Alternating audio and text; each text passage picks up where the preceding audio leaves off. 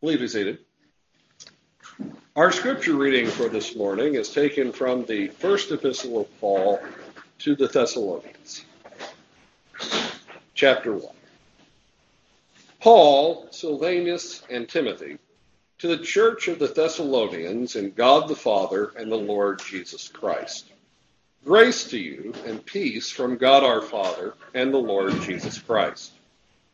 We give thanks to God always for you all, making mention of you in our prayers, remembering without ceasing your work of faith, labor of love, and patience of hope in our Lord Jesus Christ in the sight of our God and Father, knowing, beloved brethren, your election by God. For our gospel did not come to you in word only, but also in power and in the Holy Spirit and in much assurance, as you know what kind of men we were among you for your sake. And you became followers of us and of the Lord, having received the word in much affliction, with joy of the Holy Spirit, so that you became examples to all in Macedonia and Achaia who believe. For from you the word of the Lord has sounded forth not only in Macedonia and Achaia, but also in every place. Your faith towards God has gone out, so that we do not need to say anything, for they themselves declare concerning us what manner of entry we had to you, and how you turned to God from idols to serve the living and true God, and to wait for his Son from heaven, whom he raised from the dead even Jesus, who delivers us from the wrath to come. This is the word of the Lord. Thanks be to God. when I was a teenager, I did some work for the University of Kentucky. My mother was over conferences and institutes, and uh, we put on conferences and institutes all over the state. And she incorporated me in helping run them. I was partly a director and partly a gopher. Uh, but that was a that was a time of life that lasted for a couple of years. And during that time, uh, we had a guy who would speak at a number of those conferences by the name of Bill Parker. Bill was an interesting guy. He had been born a poor black child on the wrong side of the track in Paducah. He had been born with absolutely no advantage whatsoever. Um, he came from illiterate parents. There was nothing that would say Bill would ever go anywhere, but he had, and he did. He ended up being a big muckety muck at UK. I don't remember what his his position was, but he was highly educated, extremely good as a speaker. We had him talk several times, and uh, Bill incorporated his background into his presentations. He was a uh, motivational speaker, and he wanted to tell folk, you know, if if I can claw my way out of poverty like that and become me, Bill Parker, there's really nothing you can't do. I mean, that's the basics of his message. But one of the things that he included often when he talked about his background was what his mother used to tell him. Now, I'm pretty sure Bill wasn't a Christian. I don't know, but it didn't come across that he was. He was very, very proud of being a self made man, and he would apply this comment to himself. I don't think his mother meant it that way. His mother taught him Bill, before you take on the world or do anything, you need to remember who you are and whose you are. Now, it's not from Bill Parker only that I've ever heard that phrase. I've heard it other places. But his mother really drummed that into him, and he interpreted as uh, I'm Bill Parker, I have a lot of gifts, and I'm from my family, and I'm going to do well. But I think that his mother meant, Bill, remember who you are. You are a child under God. And remember whose you are. You belong to the Lord. in that particular kind of scenario, there is nothing that you can't do.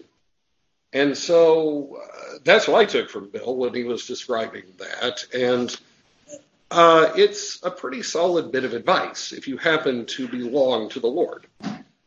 If you belong to the Lord, then before you take on the world or do anything, it's only natural and appropriate that you would think to yourself, who am I and to whom do I belong? It's significant information. And it's exactly what the apostle begins First Thessalonians with. As I told you in the introductory articles last Lord's Day, uh, the church at Thessalonica is as sinful as any other New Testament church, and there's going to be sinful issues that the apostle has to deal with because that's how you get an apostle letter. If you're doing great, the apostle doesn't write you anything. But the apostle doesn't start with that. Rather, in chapter 1, he reminds them who they are and whose they are to whom they belong. There is a uh, Hebrew pattern of poetry. I don't know if you uh, noticed it in your Bibles, but it's called a chiasm. And what that means is uh, Hebrew poetry will oftentimes give point A, and then it will give point B, and then it will give point C, and then it will give point B again in different words, and it will give point A again in different words, so that there's kind of an X of ideas the, the significant being in the middle, but the top and bottom being what brackets everything and giving it its form and shape. Paul begins his discussion with the Thessalonians in a very chiastic way. In verse 2 and 3 and 9 and 10, Paul gives them the same three points twice. And what he is doing is he is aligning their way of thinking concerning the past, the present, and the future. In verse 2 and 3, he says, we thank we give thanks to God always for you all, making mention of you in our prayers, remembering without ceasing your work of faith. Down in verse 9, and 10, he says, For they themselves declare concerning us what manner of entry we had to you, and how you turned to God from idols. Your work of faith, your turning to God from idols, seems to be the same point. Uh, in the Greek, turning to God is in that verb tense that means a one time action. It's not a continuing thing, it's a crossing of the Rubicon. Paul reminds them faith has done something for you. God has given you faith, it is a supernatural gift. Human beings can't have the kind of faith that's being talked about here unless God gives it to them. Faith has come into your life, and faith has done a work. You are not who you used to be because faith has taken hold of you. You have crossed a, a barrier. You have, have gone from one point to another. Well, what have you done? Well, you have turned to God from idols. That is in your past. You were idolaters, but you are no longer idolaters you have forsaken your idols and you have turned to the living God, the real God, the God who is alive. There is only one. There is only one living God. You have turned away from all human conceptions of God, which are idols, and you have, have become something totally different. A, a transformation has happened in your life. That is the past. In verse 2 and 3, Paul says, he remembers, quote, their labor of love, which is in a verb tense that talks about a continual action, something that's always going on. In 9 and 10, he says, You have turned to God from idols to serve the living and true God. Again, a continual action. Having spoken of the past, where something has happened to them, he now speaks about why they're still here. Why did they turn to God? Was there a purpose for this turning? Well, the answer is yes. They have turned from servitude to idols to live a life of servitude to God. They are slaves of God where they had been slaves of idols. As you know, we live in a culture which views slavery as the utmost evil. There is nothing worse than slavery. No sin is worse than slavery. It is bad, bad, bad. Don't you remember the American Civil War? It's terrible. The Bible doesn't actually have that view. The Bible has slavery as its penal system, uh, and it's actually much more positive than the jail system we have. But when it comes to a covenantal relationship with God, the scriptures place our life in slavery terms. All men are slaves to idols. They may have physical idols they bow down to. They may be Hindus or Buddhists or something like that. Or they may bow down to some human conception of the divine which isn't real. You don't have to have a physical idol to have an idol. But all humanity is born in slavery to idols. And when man is transformed by faith, he is free from his idols, but he is brought into slavery to God, which is not a negative thing at all. It is something that the apostles celebrate almost always at the beginning of their letters. I remember it was three or four years ago uh, such a notary as John Piper had an epiphany. You would think that John Piper would not really be having new revelations, but none of us are too old to learn. And he, for the very first time late in life, realized that the term doulos, which the apostles used to talk about themselves, means slave. And he was just absolutely excited. He was almost giddy about it. Uh, in God's economy, it's a good thing, a wonderful thing, a blessed thing to be a slave to God. Man can't be free the way some talk about freedom. He is going to be a slave to somebody. It is really either God or idols, and being a slave to God is a blessed estate. And so uh, Paul attunes them in the present and says, You've got a job to do. What you're doing day by day is you're laboring in love to God. Uh, you love your master, and you are serving the living God. And then in verse 3 and in verse 10, he says, he remembers their, quote, patience of hope in our Lord Jesus Christ. And in verse 10, he says, uh, You turn to God from idols to serve the living and true God, and to wait for his Son from heaven, whom he raised from the dead, even Jesus who delivers us from the wrath of God.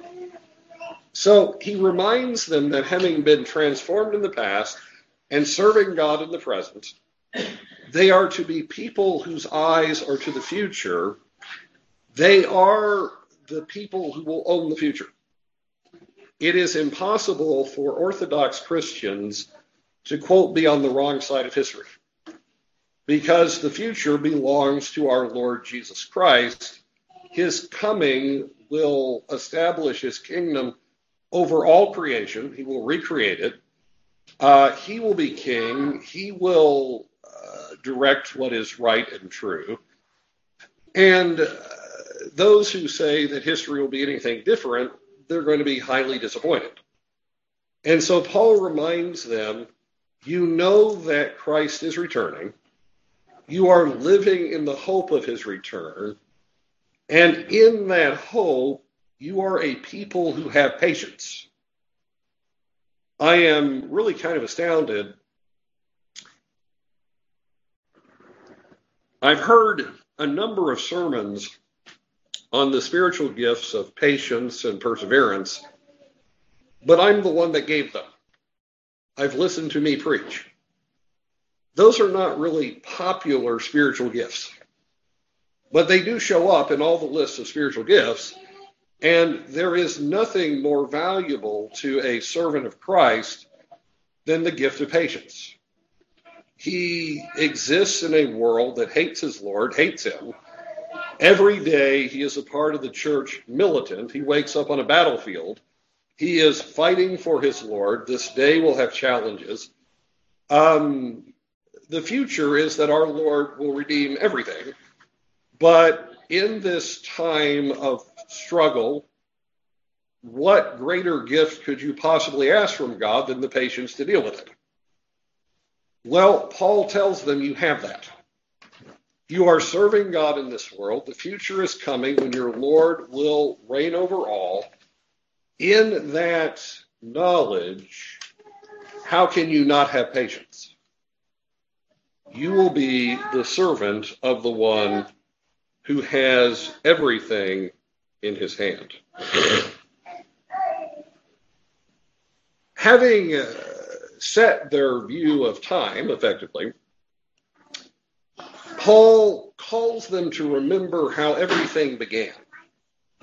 In verse 4 through 7, we read, Knowing, beloved brethren, your election by God. For our gospel did not come to you in word only, but also in power and in the Holy Spirit and in much assurance, as you know what kind of men we were among you for your sake.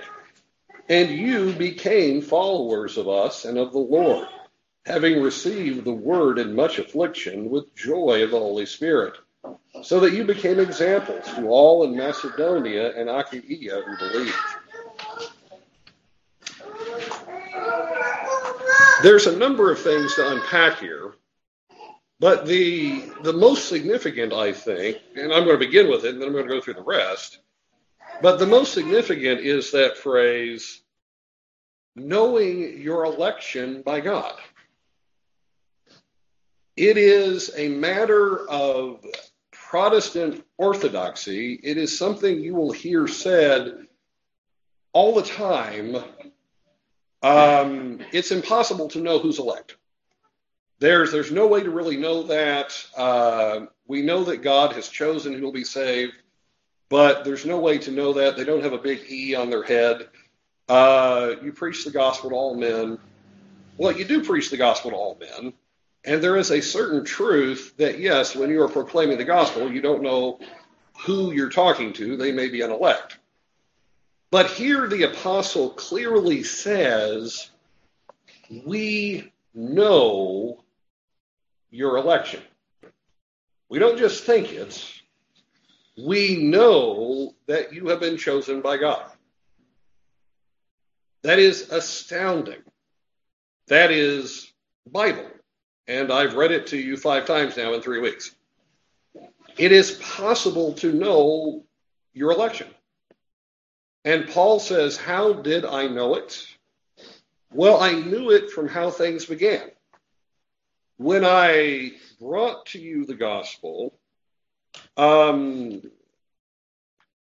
it was very obvious that God was moving and active. In fact, I could feel it because of what God was doing in me. Um, Paul says, Our gospel did not come to you in word only. So it wasn't just a philosophy that we considered and debated. But it came in power, it came in the Holy Spirit, and it came in much assurance, as you know what kind of men we were. Now, if you're reading the passage and you're hearing Paul say, uh, I know you're elect, I know that God has chosen you and you're saved, you would expect him next to say, Now, the power of God fell on you, the Spirit of God moved in you, and you had much assurance. But that's not actually what he says. He says, When I was preaching the gospel to you, I could feel the Spirit moving in me. I could feel the power in me. And I had much assurance from this spiritual event. I could tell God was doing that, and it was in me. I was a person of the Holy Spirit. I was a person filled with much assurance. I was a person experiencing the power of God. And if that was happening in me, the preacher, how could God not be working out in those listening? Uh, and he is. And he goes on to that. In fact, he talks about the fruits that can be seen in them. But he begins with, very interestingly, the fruits he could feel. I felt God move in this room. I felt God move through my preaching. I knew I was in the grip of God. I knew that He was doing a work. Um, it's interesting. There is a, a chapter in Billy Graham's autobiography labeled Predestination.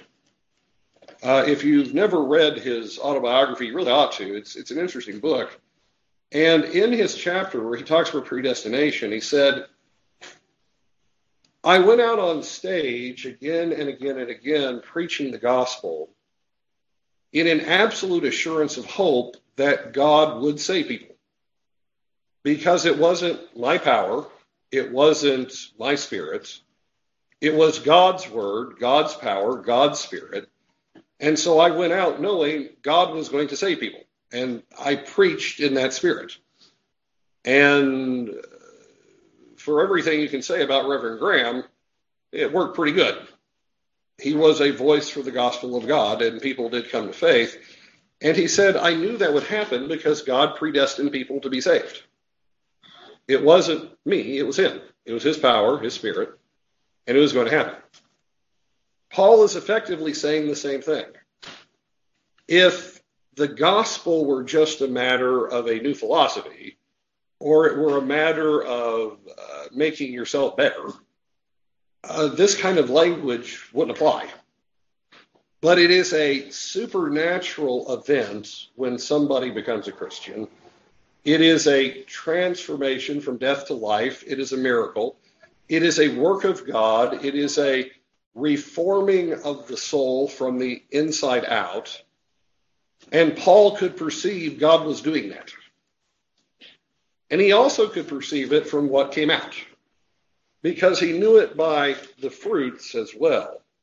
He says, You became followers of us and of the Lord, having received the word of God in much affliction with joy in the Holy Spirit, so that you became examples to all in Macedonia and Achaia who believe. When this supernatural event takes place, when conversion takes place, it can't help but change people. And what it changes them into is Christ likeness. Paul says, I knew the Spirit was moving in my, my preaching, and you were beginning to act different. You were followers of us. Some translations use the term imitators of us.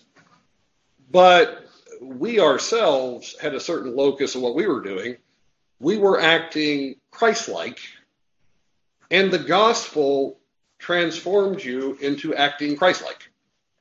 I knew that you were chosen. I knew you were converted. I knew because the Spirit was pleased to bring fruit out of you. At the Big Shepherds Conference uh, going on, I think just ended, at John MacArthur's church, one of the uh, interesting things taking place is there is some church that has basically challenged all the ministers at that conference. Have you all seen this? They've they've offered any uh, minister who can come and preach to them that justification is by faith alone. If he can prove it to them, uh, they'll give him like twenty five thousand dollars. I'd take him up on it, but this is a shell game because is justification, is conversion by faith alone? Well, absolutely. Paul says God has done a work of faith in you. Faith is a change agent. But like every reformer has ever said since the 16th century, we are saved by faith alone, but not by a faith that is alone. Faith works by love. Faith transforms the person. So if I were to go and preach at that church, they'd say, oh, no, no, good works have to come from a believer. And I'd not disagree because good works come from a believer, but they come from a believer. They come from faith. And so they just play the shell game and send me out the door. But the truth is, uh, converted people are different people. If you are not transformed by your conversion, returning to those uh, Puritans, they would say you are sinning the sin of presumption. The sin of presumption is you think you're a believer, but you're not. And if transformation isn't happening, you're not. But it's not because you're not doing good deeds, it's because faith does good deeds. And Paul says, You became Christ like. You became Christ like in severe affliction. I learned early in my ministry that if God was going to, in his mercy, show me who was the real deal, uh, who was really converted in my church, it would happen when the bullets started flying. And it, they, they all, always did at some point. In, in congregational life, there, there's always going to be attacks of the devil from outside and inside. There's, we are the church militant, we're at war. Uh, if you're following Christ, you're going to have a hard time. It's part of it. And what I found out was those who really have faith in Christ show you that when you have affliction, when things are rough, is when the words either stick or they don't. And I've actually been really kind of surprised at who it was and who it wasn't. A, a number of times, I can think back to my first ministry uh, when we had our big crisis, the people who really stood on the side of the angels, I didn't expect that from them at all. And it's like, wow, I totally judged you incorrectly. Uh, Paul reminds the Thessalonians this this fruit of being converted stayed when you were under great affliction. That's real fruit.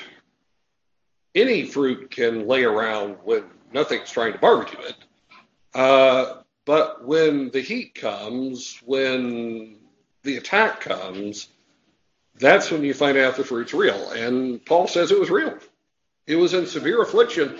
Even when you were afflicted, you had joy in the Holy Spirit. That's real joy. The entire world is addicted to joy which they define as pleasure.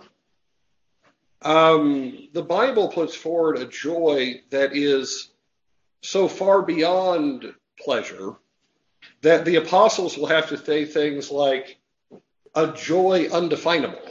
If, if you go into Philippians, Paul will tell you that Christian joy is something you actually can't define, but you can experience it. It's overwhelming. It's a gift of being converted and it doesn't go away. It doesn't go away even when you're struggling. It doesn't go away even when the sky turns dark. It doesn't go away when you have no idea what's happening. There is underneath the everlasting arms, the way Moses puts it, and there is a joy inexpressible that comes out of being held in God's arms. Uh, Christian joy is not dependent on your circumstance. And sometimes Christian joy can even grow in affliction. Now, Paul didn't say that here, but he did put the joy in the affliction. And he said, part of the fruit I could see that you were a converted person was that joy remained. Um, and this was joy in the Holy Spirit. It may be that Christian joy can't be defined because it's coming from the Spirit, which can't be contained. You cannot uh, limit the spirit. You cannot define the spirit. You cannot put the spirit in a box. Uh, the fruit of the spirit is going to be like the spirit. And Paul reminds them you have that. You had joy in this suffering. That's what happened at the beginning. There was a supernatural event. God chose you. We know you're chosen. That's how things started. Um, and things have been moving from that time. Going back to verse 7, but going on to verse 8, we read, So that you became examples to all in Macedonia and Achaia who believe. For from you the word of the Lord has sounded forth, not only in Macedonia and Achaia, but also in every place. Your faith towards God has gone out, so that we do not need to say anything. Converted Christians build the kingdom. God is pleased to use them as his material to cause his kingdom to advance. And Paul tells these Thessalonians, You have been telling people left and right about Jesus. Uh, why are you doing that? Well, you do it because it's natural. If you have been brought from death to life, you don't need a class to tell people about that. You've been brought from death to life. It's the most significant event you've ever had. You used to be a walking dead person. Now you are 100% different. You talk. And they've been doing it. And according to what Paul says they've been talking about, they're talking about their own faith and their own experience. It's called the testimony. And Paul says, everywhere we go, we hear about what God did with you. If you go up to Revelation chapter 12, when you have that picture of the devil trying to destroy Christ and God delivers Christ, and then the devil tries to destroy the church, uh, towards the end of that vision, John is told the saints of God overcame the dragon by the blood of Christ and what else? The word of their testimony. Being converted is its own way of evangelizing. Uh, people can argue with your philosophy. They need to hear your philosophy, by the way. The gospel has a content, and anyone who ignorantly says, you know, you can preach the gospel without words, you can't do that. That's like feeding the crowd without food. But nevertheless, and paradoxically, the fact that God has transformed you is the greatest sermon that's ever going to get preached. You are the kingdom in the middle of the unconverted world. The light of the Holy Spirit dwells in those who have faith in Christ and no one else. And the very fact that you are so different, so changed, so reworked, and you were such a worm as I, to quote the song, um, that in itself preaches the gospel. Look what God has done for me. In my own spiritual meditation this week, I've been meditating on Psalm 66, and that psalm is an Old Testament version of this. There in Psalm 66, the psalmist calls on the, the, the whole world to praise and glorify God for what God can do with men, and then he calls the world to look at what God has done with the chosen people. Uh, he brought us through the Red Sea. He delivered us from Pharaoh. He kept us alive. He brought us into a promised land. Come look what God has done for the sons of men, says the psalm. Uh, because we are sons of men converted, elect people are no different in essence than any other people. Come look and see what God does with people when you see what he does with us. And praise God. Well, the Thessalonians have effectively been doing that. They have been showing the world what God does with people. And in their location, there have been lots of people who hate what God does with people, and they have been being persecuted. But all throughout the world, there have been other people going, wow, isn't it amazing what God does with people? And that has been a primary witness. And you just don't have converted people and the kingdom not get built. The kingdom is built by living people. And Paul reminds them whatever afflictions you may be under, whatever difficulties, whatever struggles, you can look and see God has been building the kingdom. He also reminds them of the reality of Jesus. I am sometimes disturbed at how we often talk about God, but kind of as a concept, not really as a living reality. We do talk philosophically and we talk systematically, and there's there's a, a place for all of that. But the only legitimate place for that is realizing you're talking right in front of somebody you're talking about. Paul, at the end of this chapter, reminds them you're waiting for Jesus risen from the dead. So he is as alive as any man. He is actually more alive than any man. He is a living reality. He is alive. He is coming. Uh, he is going to be Lord over all creation. He is currently present, uh, and he's doing something right now. He's involved in an action and that action is, quote, who delivers us from the wrath to come. It is not that he is going to deliver us. It is he is in the process of delivering us right now. You see, worldlings think that if we Christians are right, judgment will come on Judgment Day. And they're really kind of afraid of that. They don't admit that. But judgment is someday coming, and it's not now, and I'm going to party now because I'm not under judgment.